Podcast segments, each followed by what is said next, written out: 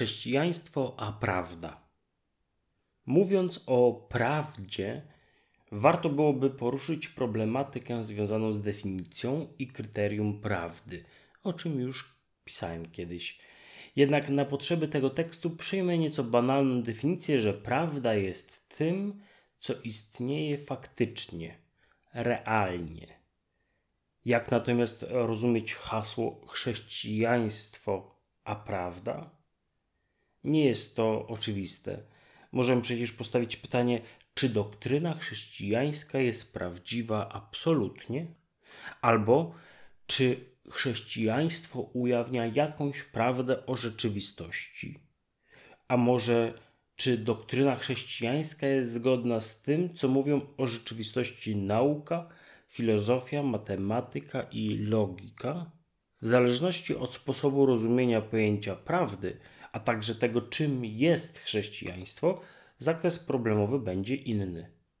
W poniższym tekście skoncentruję się na ukazaniu tego, czy chrześcijaństwo ma coś do zaoferowania dla osób poszukujących prawdy. Zapraszam do lektury i dyskusji. Co to jest filozofia? Filozofia naturalnie jest o wiele starsza od samego chrześcijaństwa, gdyż swymi korzeniami sięga starożytnych Indii, Chin oraz antycznej Grecji. Wśród filozofów nie istnieje zgodność co do tego, czym jest filozofia, ponieważ różne jej nurty na swój własny sposób ujmowały istotę filozofowania. Etymologia wskazuje na umiłowanie mądrości, jednak jest to dość powierzchowne i nieprecyzyjne określenie tego, czym jest filozofia. Według jednego z autorów, filozofia jest krytyczną wiedzą rozumową o warunkach możliwości rzeczywistości doświadczalnej jako całości. Ja natomiast zwykłem używać uproszczonej wersji tej definicji, mianowicie filozofia jest racjonalnym namysłem nad całością doświadczenia. Warto dodać, iż filozofia może być rozumiana statycznie, jako wiedza, suma wszystkich poglądów filozoficznych, i wtedy można ją uznać za historię idei, ale również może być rozumiana dynamicznie, jako czynność. Taki pogląd reprezentował Ludwik Wittgenstein, mówiąc, iż celem filozofii jest logiczne rozjaśnianie myśli. Chrześcijaństwo a filozofia. Filozofia zetknęła się z chrześcijaństwem już w II wieku, gdy to chrześcijańscy apologeci, chociaż nie wszyscy, jak na przykład Tertulian, chcąc dyskutować na temat swojej wiary z filozofami niechrześcijańskimi, podejmowali dyskusje używając specjalistycznego żargonu filozoficznego oraz stosowali reżim myślenia racjonalnego. Od tego czasu możemy zacząć mówić o filozofii chrześcijańskiej, która podobnie jak filozofia w ogóle nie stanowi metodologicznego ani merytorycznego monolitu. Można we współczesnym chrześcijaństwie odnaleźć rozmaite postawy dotyczące filozofii, w tym filozofii chrześcijańskiej. Nastawienie wrogie. Filozofia jest ujmowana jako mądrość ludzka przeciwna Bożej mądrości, a także sprzeczna z duchem tekstu Biblii, któremu daleko do traktatu filozoficznego. To nastawienie w kręgach ewangelikalnych i restauracyjnych jest dość powszechne.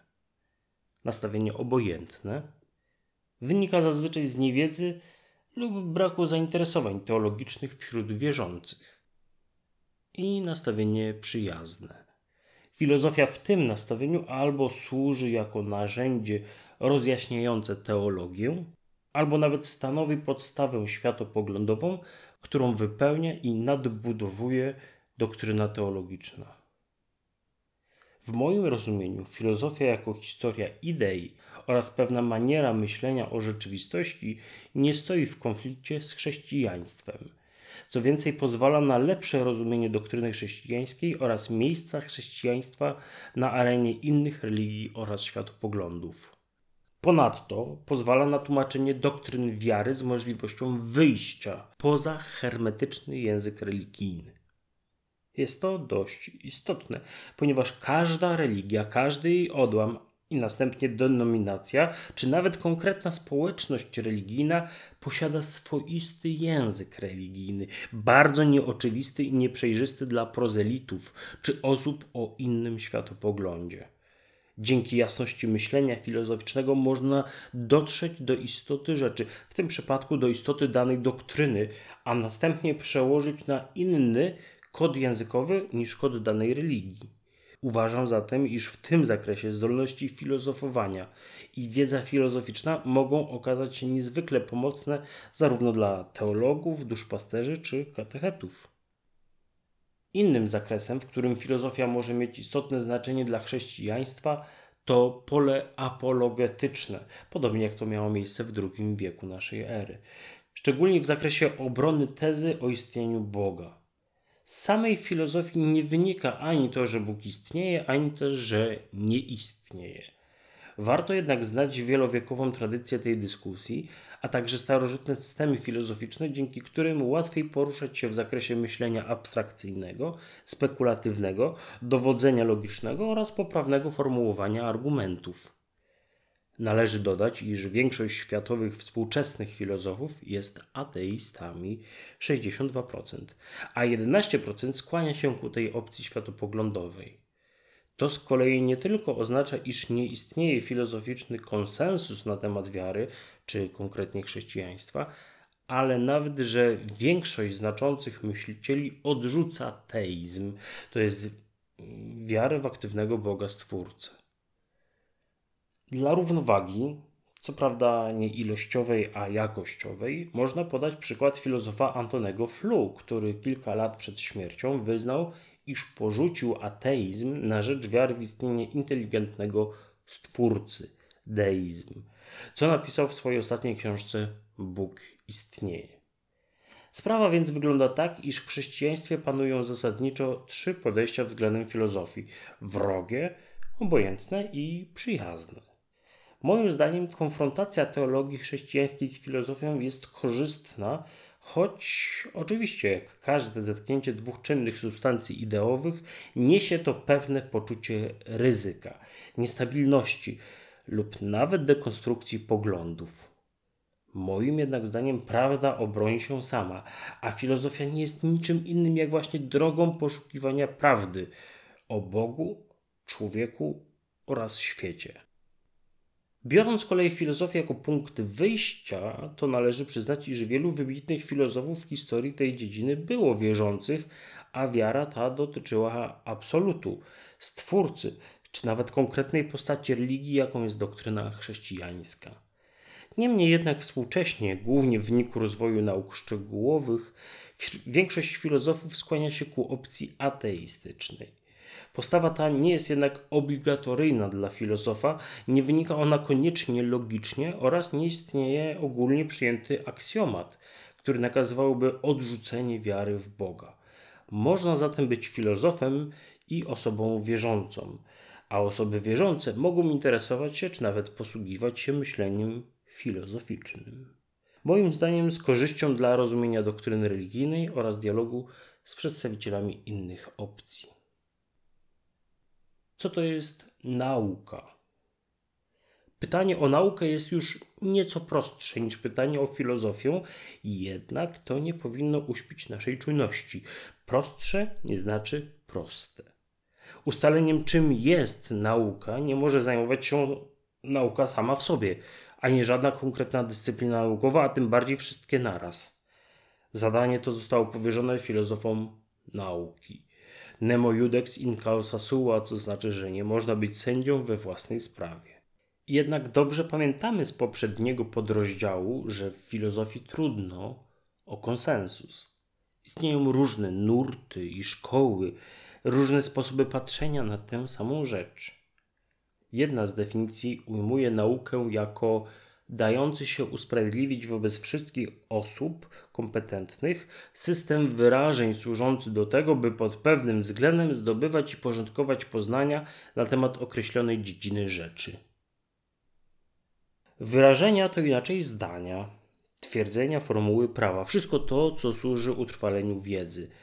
Wyrażenia te muszą tworzyć system, a więc taki zbiór wyrażeń, w którym jego elementy zestawione są zgodne z jakąś regułą, zbiór uporządkowany oraz określony wzajemnymi relacjami odniesieniem do całości. Co więcej, ów system wyrażeń powinien dać się usprawiedliwić, to znaczy winien być zgodny z przyjętą normą. W tym przypadku normą tą jest rozjaśnianie i przedstawianie rzeczywistości w sposób uporządkowany. Postulat możliwości usprawiedliwienia dotyczy zarówno systemu wyrażeń, jak i metodologii jego uzyskania. Jako, że nauki nie uprawia się w próżni, ani też indywidualnie, musi być to system dający się usprawiedliwić wobec wszystkich osób kompetentnych. I w końcu docieramy do granicy danej dziedziny naukowej, wyznaczonej poprzez określoną metodę, zwaną także abstrakcją metodyczną, oraz ustalenie zakresu badania, zwanym także redukcją tematyczną. W ten oto sposób człowiek może być przedmiotem badań biologii, medycyny i psychologii, a jednak e, w każdym z tych przypadków badany będzie pod innym kątem i innymi metodami. Istnieje wiele rozmaitych systematyk nauki, a więc sposobów ich porządkowania i podziału. Poniżej przedstawię jeden z możliwych sposobów ujęcia tego tematu. Jest to e, podział systematyki nauki opracowany na podstawie e, wprowadzenia do filozofii autorstwa Ancenbachera, wydawnictwo WAM Kraków 2012, strona 39. E, nauki uniwersalne, do których należy teologia i filozofia. Nauki szczegółowe, do których należą nauki formalne, takie jak matematyka i logika oraz nauki e, realne, do których należą nauki przyrodnicze i nauki kulturowe. E, w naukach kulturowych możemy wyróżnić nauki humanistyczne, mm, przykład historię, językoznawstwo, literaturoznawstwo, archeologię, antropologię, pedagogikę i nauki społeczno-ekonomiczne, przykład socjologię, psychologię, prawo, ekonomię. Wróćmy do tekstu. Chrześcijaństwo a nauka. Po zaprezentowaniu wybranej definicji nauki oraz jednej z możliwych jej systematyk, należy wrócić do kwestii stosunku chrześcijaństwa do nauki. Nie jest to jednak temat jednoznacznie brzmiący, należy go doprecyzować. To, nad czym się aktualnie zastanawiam, to pytanie, czy człowiek, który uznaje wysoką wartość poznania naukowego, może być chrześcijaninem i odwrotnie. Czy chrześcijanin może być osobą zainteresowaną, czy nawet zaangażowaną w poszerzanie nauki oraz jej upowszechnianie? Spróbujmy rozjaśnić zakres problemowy, określając punkty styczne doktryny chrześcijańskiej i wiedzy naukowej. Geneza wszechświata, życia oraz świadomości, natura człowieka, istnienie i działalność bytów niefizycznych Odnośnie pierwszego punktu, początki wszechświata, życia oraz fenomenu świadomości to domena takich dziedzin nauki jak astrofizyka, geologia, paleontologia, biologia molekularna, neuropsychologia. Chociaż wiedza naukowa ciągle podlega poszerzeniu oraz rewizji, to jednak dysponujemy pewnymi mniej lub bardziej precyzyjnymi odpowiedziami naukowymi w zakresie problemu początków. W chrześcijaństwie, podobnie zresztą jak w filozofii, nie istnieje jedno powszechnie przyjęte rozwiązanie dylematu wiara czy nauka. Denominacje nurtu ewangelikalnego oraz restauracyjnego trzymają się zasady dosłownego odczytania tekstu Biblii, co znaczy, że w przypadku konfliktu doktryny i twierdzeń naukowych pierwszeństwo otrzymuje doktryna.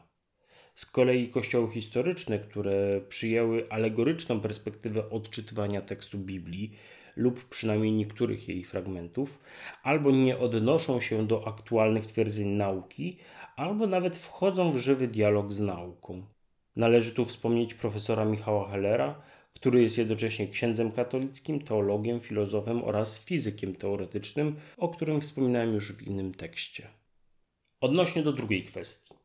Gdy idzie o naturę człowieka, zdecydowana większość denominacji chrześcijańskich uznaje dualizm antropologiczny, co znaczy, że człowiek składa się z materialnego ciała oraz niematerialnej duszy. Choć warto wspomnieć, iż nurt restauracyjny, reprezentowany przez np. świadków Jehowy, badaczy Pisma Świętego czy Kościół Adwentystów Dnia Siódmego, nie uznaje dualizmu antropologicznego, a holizm którym człowiek jest nierozerwalną jednością składników, aspektów. Duch, dusza i ciało mogą istnieć tylko w jednoczesnym połączeniu. Rozumna dusza nie istnieje po śmierci ciała. Zgodnie z naturalizmem metodologicznym, który jest jedną z podstawowych zasad uprawiania nauki, nauka bada zjawiska doświadczalne i odwołuje się w wyjaśnianiu ich jedynie do przyczyn naturalnych, co oznacza, że nauka nie zajmuje się badaniem niematerialnej duszy, choć tu też można postawić pytanie, na ile niematerialny musi oznaczać pozafizyczny. Można zatem powiedzieć, iż doktryna chrześcijańska nie jest w tym aspekcie wsparta, ale też nie istnieje konieczność naukowego odrzucenia tezy o niematerialnej sferze człowieka. Z kolei w przypadku wspomnianego wyżej nurtu restauracyjnego można stwierdzić, upraszczając, iż istnieje zgodność między twierdzeniami nauki a doktryną. Należy jednak pamiętać, iż w holizmie antropologicznym postuluje się zazwyczaj jakościową odmienność człowieka od pozostałych zwierząt i posiadanie obrazu Boga w swojej naturze, więc nie należy utożsamiać go z biologizmem antropologicznym. Odnośnie trzeciej kwestii. Co do istnienia oraz działania bytów niematerialnych, takich jak aniołowie, bogowie, demony, duchy czy duch, to podobnie jak w poprzednim akapicie, nauka nie wypowiada się na ten temat. Nie istnieje dziedzina nauki zajmująca się badaniem tego, co niedoświadczalne w sposób powszechny. Dla jednych jest to oczywista przesłanka, że nauka przeczy istnieniu takich bytów, dla innych to po prostu sfera domysłów czy subiektywnych interpretacji rzeczywistości. Warto w tym momencie wspomnieć o nieinterwencyjnej koncepcji działania Boga, w której co prawda postuluje się istnienie niematerialnego, wszechmocnego bytu, ale nie odwołuje się przy tym do działania nadnaturalnego. I nie mówię teraz o deizmie, w którym Stwórca w ogóle nie ingeruje w świat. Nieinterwencyjne działanie Boga polega na tym, że Bóg stwarzając świat, posiadając wszelkie możliwości oraz wszechwiedzę, umieścił w potencjale świata wszystkie swoje zamierzone działania. Tak jak w ziarnie istnieje pełny potencjał stania się drzewem. Taka koncepcja działania Boga wydaje się być niesprzeczna z twierdzeniami nauki, choć dla większości chrześcijan trudna byłaby do zaakceptowania z uwagi na duży poziom filozoficzności, a zarazem niski poziom intuicyjności. Niemniej jednak już Tomasz Zakwinu przychylał się zasadniczo do tej koncepcji, choć dopuszczał istnienie cudów jako boskich interwencji, a także istnieje niemała grupa współczesnych teologów uznających nieinterwencjonizm, np. Denis Edwards, Michał Heller. Cuda w tym współczesnym ujęciu nie są zdarzeniami dziejącymi się poza porządkiem natury. Nazywamy je cudami tylko dlatego, iż nie znamy całej rzeczywistości, a natura nadal pozostaje dla ludzkości tajemnicą. Prawda poezji i sztuki. Dotychczas wspomniałem o dwóch podstawowych drogach poszukiwania prawdy oraz tego, jak ma się do nich chrześcijaństwo i odwrotnie. Istnieje co prawda taki pogląd zwany scjentyzmem, zyskujący coraz większą liczbę zwolenników w świecie zachodnim, głoszący, iż jedynie poznanie naukowe, a dokładniej reprezentowane przez nauki przyrodnicze, jest wystarczające do poznania prawdy. W tym ujęciu Cały świat można i warto opisywać jedynie językiem naukowym, a kwestią czasu jest tylko, zanim ludzkość będzie zdolna do tego wielkiego kroku. Warto podkreślić, iż jest to pogląd filozoficzny, a nie naukowy, bowiem żadna z nauk szczegółowych nie zajmuje się określaniem rzeczywistości jako całości oraz możliwości jej poznania. Należy też wspomnieć, iż wcale nie trzeba tego poglądu wyznawać, aby uprawiać rzetelną naukę. Jeśli jednak nie planujemy zamknąć doświadczeń, wrażeń i wiedzy ludzkiej li tylko we wzorach fizycznych czy chemicznych, a także formułach matematycznych oraz zdaniach logicznych, warto wspomnieć o innych drogach do poznania prawdy. Pierwszą drogą, o której już wspomniałem, jest filozofia. Jednak na tym nie koniec. O filozofach mówi się, że są niespełnionymi poetami. Coś w tym jest, bowiem poeci i filozofowie rozprawiają o tym samym, z tą różnicą, że ci pierwsi robią to w sposób estetyczny oraz więzły. Poezja jest przykładem poznania nienaukowego i nieścisłego, w którym główną rolę nie odgrywa rozum, lecz serce, emocje, przeżycia, intuicja, myślenie symboliczne itd. Niekiedy wieloma zdaniami nie można opisać lub oddać pewnych stanów mentalnych, które dobry poeta zawsze w kilku zdaniach. Ciekawe, że kilka dni temu, ni stąd, ni zowąd, otrzymałem wiadomość na Messengerze z niniejszym fragmentem. Nauka wszakże to tylko jeden ze sposobów poznania rzeczywistości. Wiedział o tym Platon i gdy docierał do kresu poznania naukowego, sięgał po poezję, by przekroczyć granicę, przed którą musiał cofnąć się rozum. Poezją, sztuką łowił prawdy dla nauki niedostępne. Należy jednak umieć wyrażać oraz odczytywać prawdę zawartą w poezji. Ten, kto podejmuje się tego zadania opierając się na myśleniu nauk przyrodniczych, zajdzie donikąd. Będzie lirycznym analfabetą. Poezja nie przekazuje prawdy o falach grawitacyjnych ani promieniowaniu radioaktywnym, nie mówi nic o kodzie DNA i nie planuje załogowej misji na Marsa. Nie oznacza to jednak, że jej treść jest pusta lub wyłącznie odtwórcza. To właśnie w symbolach, metaforach, porównaniach, przerzutniach, rymie i rytmie, przecinkach zawarte są prawdy wymykające się rygorowi metody naukowej. Podobnie jest z chrześcijaństwem. Jeśli podejdziemy do tej religii z manierą poznania naukowego, przyrodniczego, to nie tylko szybko się nią rozczarujemy, nie wyniesiemy nic sensownego, ale nawet dość prawdopodobne, iż odczytamy ją w sposób szkodliwy dla samych siebie, a co gorsze również dla innych. Kto podchodzi do chrześcijaństwa jako do doktryny filozoficznej lub jedynej i ostatecznej wykładni rzeczywistości, powinien mieć świadomość, że równie dobrze mógłby używać skalpela chirurgicznego do przepiłowania sekwoi. To, że tomik poezji nie dostarcza nam wiedzy na temat liczby atomowej wodoru bądź instrukcji składania mebli z Ikei, nie oznacza, że należy porzucić czytanie wierszy, czy nawet spalić wszystkie tomiki poezji w imię czystego pragmatyzmu. Podobnie jest z chrześcijaństwem. Prawda chrześcijaństwa. Chrześcijaństwo, moim zdaniem, prowadzi do bardzo głębokiej prawdy o Bogu, człowieku i świecie. Prawdy tej nie da się zweryfikować naukowo, ani nie wynika ona koniecznie z praw logiki. Można jednak jej doświadczyć i na tej podstawie ocenić jakość. To, co myślimy o świecie, człowieku, w tym o nas samych i o najwyższej idei, Bogu, ma potężny wpływ na nasze codzienne życie oraz życiowe wybory. Można przecież posiadać wszechstronną wiedzę oraz rozmaite umiejętności, jednak nadal potrzeba człowiekowi poczucia sensu, przynależności, przezwyciężenia przemijalności oraz nadziei na lepszą przyszłość. Wydaje się, że wszystkie te elementy znaleźć można właśnie w chrześcijaństwie, a to, czy skorzystamy z tego pakietu, zależy od nas. Poniżej przedstawiłem streszczoną doktrynę chrześcijańską uporządkowaną wedle wspomnianych trzech prawd na temat rzeczywistości. Najwyższa idea Bóg. Gdy pomyślimy o czymś najdoskonalszym, najwspanialszym, doskonale dobrym, pięknym i mądrym, a więc gdy pomyślimy to, ponad nic większego nie można pomyśleć, to owo coś wierzący nazywają Bogiem. To, co wierzący myślą na temat Boga, rzutuje następnie na doktrynę człowieka oraz świata. To z kolei na teorię poznania, etykę oraz życie codzienne. Bóg w chrześcijaństwie jest bytem absolutnym, doskonałym, nieporuszonym poruszycielem, który jest niecierpiętliwy, a więc nie podlega cierpieniom. Doskonały, co oznacza między innymi, iż nie posiada potrzeb, które są oznaką braku. Niezmienny, stały, stabilny, jest bezcielesny, nie podlega prawom fizyki, jest przyczyną pierwszą wszechrzeczy i przyczyną samego siebie, causa sui. Prosty, a więc niezłożony z bardziej podstawowych części.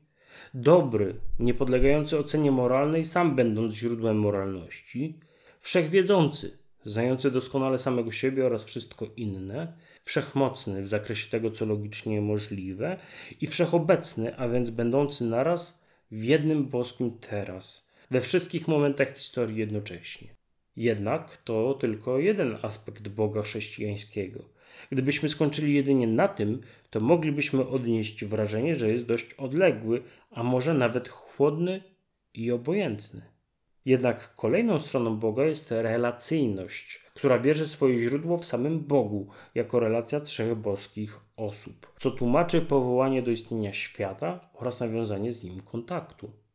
Najbardziej namacalnym przejawem nawiązania przez Boga relacji ze światem było jego pojawienie się na tym świecie jako jeden z elementów świata, jako jedno ze stworzeń człowiek, Jezus z Nazaretu, syn Marii. W ten sposób Bóg tajemniczy, transcendentny stał się Bogiem immanentnym, bliskim, Bogiem z nami, Immanuelem, Bogiem ludzkim. W życiu, nauce oraz śmierci Jezusa zostały ukazane Boża mądrość, sprawiedliwość i miłość. Jezus z Nazaretu, uznawany przez chrześcijan jako wcielenie Boga, doświadczył ludzkiej egzystencji, głodu, pragnienia, zmęczenia, radości, smutku, cierpienia, bólu, osamotnienia, przyjaźni, zdrady, miłości, rozmowy, pokarmu, upału, zimna, lęku, nadziei, wiary, pokus. Przez to jest nie tylko Bogiem zaangażowanym, bliskim, zainteresowanym losem swojego stworzenia, ale jest również Bogiem empatycznym, współczującym i rozumiejącym. Trzecią odsłoną Boga chrześcijańskiego jest osoba Ducha Świętego, która podobnie jak Ojciec jest niedostępna dla ludzkich zmysłów, lecz podobnie jak Syn Boży jest bliska i zaangażowana w losy świata. Duch Święty jest niewidoczny, ale oddziałuje na umysły ludzi, przez co wpływa pośrednio na przebieg zdarzeń w świecie. Można powiedzieć, iż struktura najwyższej idei w doktrynie chrześcijańskiej ukazuje trzy uzupełniające się aspekty, reprezentowane w teologii jako trzy osoby boskie. Bóg jako absolut, będący warunkiem stabilności wszechświata, ostatecznej sprawiedliwości i podstawa moralności. Bóg jako człowiek heros, wchodzący realnie oraz widocznie w historię świata, przedstawiając Boga w sposób najlepiej dla człowieka zrozumiały, na ludzki sposób. Bóg jako wszechobecny, bliski i dobry duch, który nie podlega prawom fizycznym, tak jak absolut, jednak wchodzi w niewidzialny, ale bliski kontakt z ludźmi, podobnie jak człowiek Heros, poprzez myśli, odczucia, intuicję, pozytywną przemianę osobowości. Człowiek. Antropologia chrześcijańska zaczyna się nieco ponuro, bowiem każdemu człowiekowi przypisuje grzech pierworodny, który jest stanem osłabienia moralnego. Łatwiej jest czynić źle niż dobrze. Nośnikiem tej przypadłości są geny, popędy oraz wzorce społeczno-kulturowe. Jednak chociaż tak wygląda aktualny stan ludzkości, nie jest on określony przez Boga jako docelowy. W kontekście teologii chrześcijańskiej, patrz wyżej na temat Boga, człowiek jest nie tylko stworzeniem Boga, noszącym podobieństwo do swojego Stwórcy, ale również uczestniczy w życiu boskim poprzez zjednoczenie natury ludzkiej i boskiej w osobie Jezusa z Nazaretu oraz poprzez możliwość doświadczenia obecności Ducha Świętego. Świadczy to również o wysokiej wartości człowieka względem Boga, co powinno również rzutować na etykę chrześcijańską. Człowiek powołany jest do wyższych celów, do tworzenia, porządkowania, nazywania oraz dbania o planetę. Jest to bardzo ciekawa, prorozwojowa perspektywa na człowieka świat.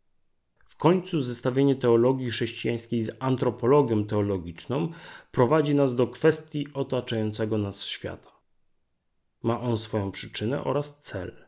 Nie jest planszą dla bezsensownie wyłonionych z nieładu świadomości.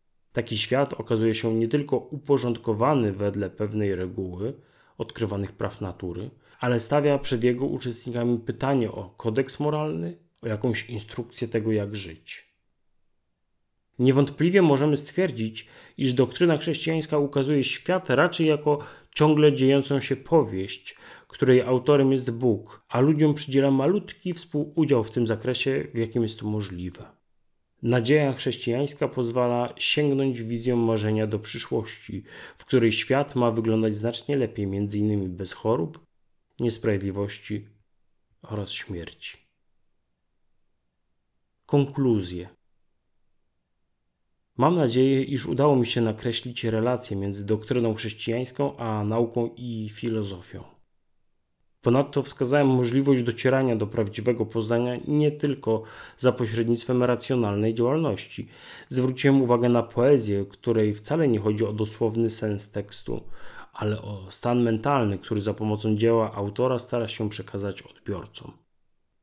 Być może na podobnej zasadzie należałoby podejść do chrześcijaństwa, które za pomocą doktryny na temat Boga, człowieka i świata wyraża jakieś głębokie prawdy, niekoniecznie nawet związane bazowo z konkretną religią, a raczej powszechnym doświadczeniem ludzkim. Inaczej mówiąc, być może chrześcijaństwo przestało działać, gdyż było źle odczytywane. Całkiem możliwe, że chrześcijaństwo może działać, jeśli sprawdzimy w naszym życiu wykazane wyżej twierdzenia na temat rzeczywistości. A jeśli dzięki tej doktrynie łatwiej jest żyć, to czy potrzeba lepszej weryfikacji prawdziwości niż pragmatyczna? To, co na pewno nie wynika z powyższych konkluzji, to uproszczone twierdzenia, jak gdyby chrześcijanie zmuszeni byli przez wyznawaną doktrynę do odrzucenia nauki oraz myślenia filozoficznego. Być może niektórym grupom religijnym łatwiej funkcjonować w swoistej bańce poznawczej, ale trudno uwierzyć, że jest to zgodne z umysłem wszechświata, którego przejawem jesteśmy. Dziękuję za uwagę i do usłyszenia. Sensoholik, czyli Konrad Pasikowski.